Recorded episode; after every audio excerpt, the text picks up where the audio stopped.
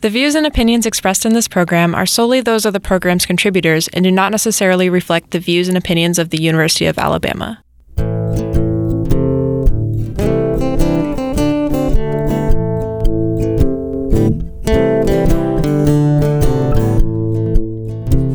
Thank you all so much for listening to Bless Our Hearts Alabama Quilt Bag Stories. I'm Kevin. And I'm Lizzie. Bless Our Hearts is a podcast about the stories of queer people living in Alabama.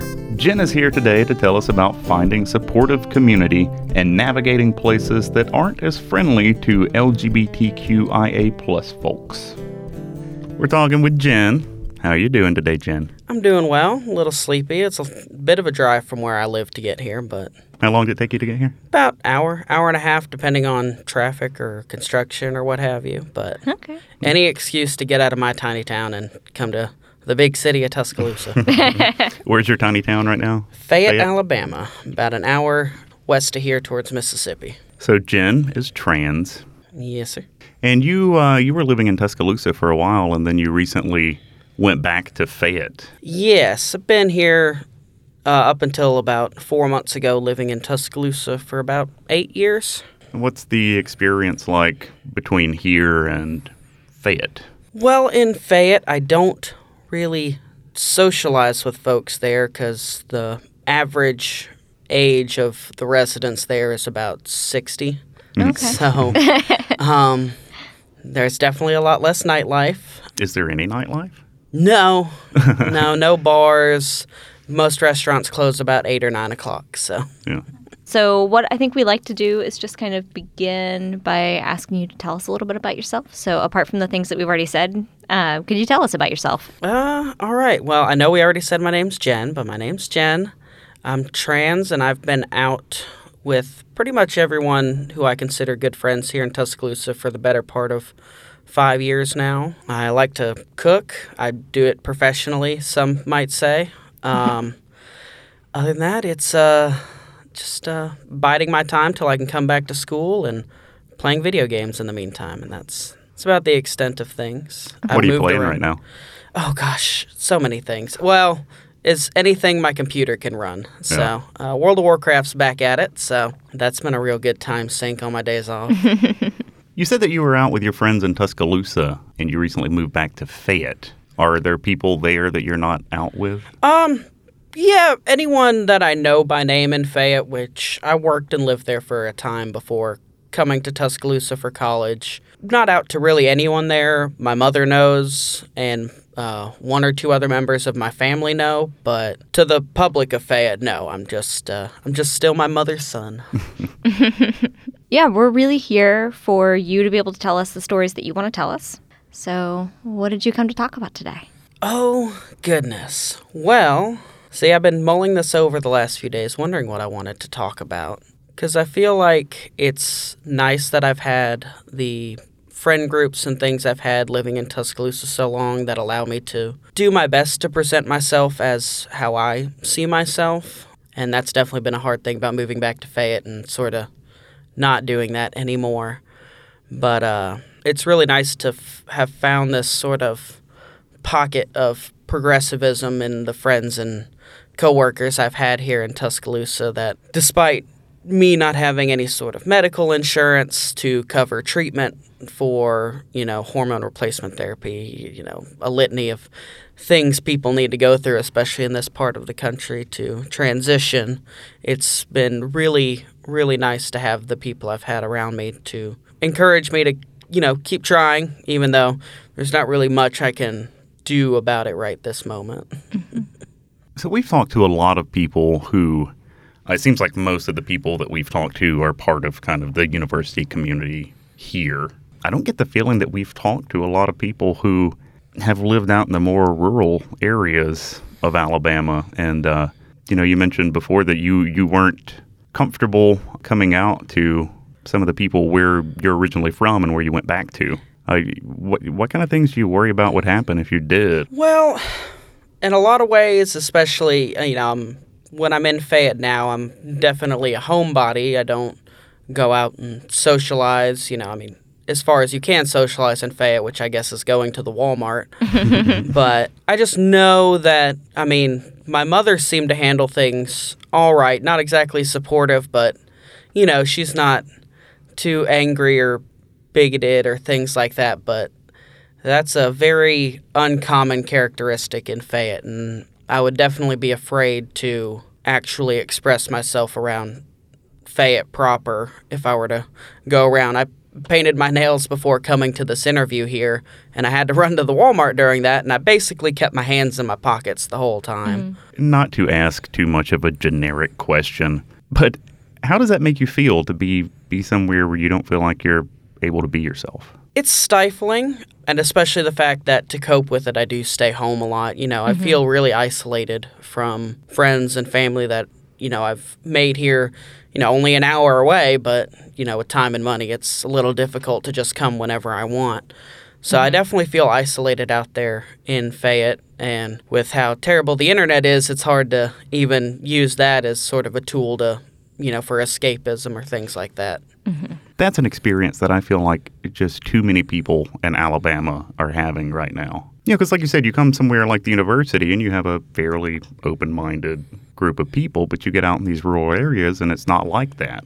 Is there has there been any way that you have found to maybe find people that you could relate to out there? In Fayette, no. And, you know, I've only been there uh, back about four months now, so it's not like I've really tried. I've basically tried to keep to myself since moving back to that little town.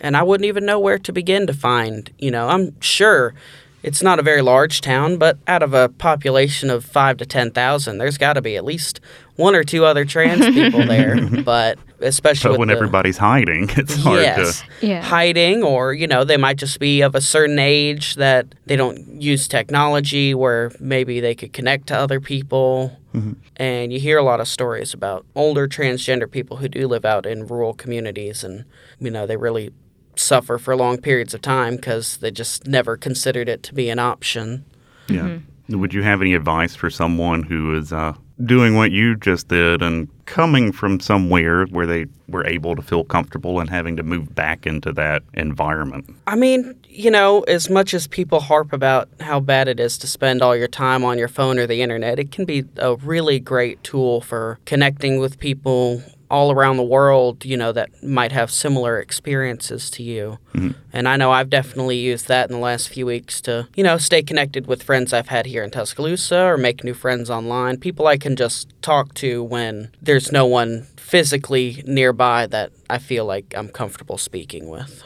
And that's a great tool. And if you can, you know, luckily Fayette is only an hour away from, you know, a little progressive city like Tuscaloosa, so I don't have to go too terribly far to have, you know, real world friends to speak and interact with. But for those who might be further out, I would definitely say the internet is one of the greatest tools of mankind for connecting disparate people who Yeah. may feel lonely. Yeah, It's the baby boomers. The baby boomers are the mm-hmm. ones that bitch about that all the time. Yes. It's, I mean, it's and a lot of times to their own detriment. Like I said, if if someone's in their 40s and 50s and never considered transgender to be even an option, and now because of the internet they hear about it and they mm-hmm. might reconsider, and they can go and find other people like them online to talk to. Hmm. Mm-hmm. And I think that's really wonderful. so. What's next for you? What's your plan now? I'm assuming that you do not intend to stay in Fayette. I do not intend to stay in Fayette. It's a nice little, uh, I guess you could say, sort of a getaway vacation, but it's gone on a little long now. Unfortunately, due to money constraints, I'll have to stay there for some while longer. But the plan is to hopefully uh, go to culinary school and continue an education in something I'm actually passionate about because I wasted a lot of time here at the university taking classes and doing things I for subjects I did not care for. And it'll be nice to go to school for something I do care about that will be at a school that won't cost nearly as much money. So, either one here in Tuscaloosa or possibly Birmingham. And I would prefer Tuscaloosa just since I already have a, a baseline of friends and people I can rely on, live with, all sorts of things. What would it take for you to be able to do that? Uh, well, to get off to school is I gotta finish saving money to pay back a lot of debts I owe here in Tuscaloosa, um, and then continuing to save so I can afford deposits on apartments, tuition, oh, all sorts of things. The list is endless, but that's why I'm hoping to hopefully move back here to Tuscaloosa where I could maybe have my friends back, people that I can rely on, you know, possible roommate potential, things like that, rather than trying to make my way in a new city by myself. Did you say that you're not on HRT right now? No, I'm not. I don't have any sort of medical insurance of any kind. And uh, I know you can get it without that, but it's very expensive. And typically you have to drive very far away from little towns like Fayette or Tuscaloosa to get it. That is something that you you intend to do, though. Oh, yes, definitely, as soon as I possibly can. But I've got a lot of other more pressing things that I need to save my money for, which sucks because I know they're objectively more pressing, but I really would rather spend the money on things Yeah. like HRT. but as I'm currently living with my mother, that is not an option. Ideally, where do you see yourself in about ten years or so? In 10 years, What are you uh, What are you going to be like? What are you going to look like? What are you going to be doing? well, I would like to have a lot more tattoos and boobs. and I would like to be yelling at people in kitchens, making at least enough money to afford my own place, not having to have a roommate, and just sort of living that life, uh, working, line cooking. I love love working in a restaurant, so it's hot and messy, but it's a lot of fun. Well, you are an Awesome. absolutely pleasant person, and I really hope that that all works out for you. Well, thank you. I you. think it will. I would hope so, but you know, one step at a time. Like I said, ten years is uh, a long ways from now, so I've got a lot of things to plan between here and that hopeful future. Well, we'll keep our fingers crossed for boobs and yelling at people in kitchens. Yes, thank you so much.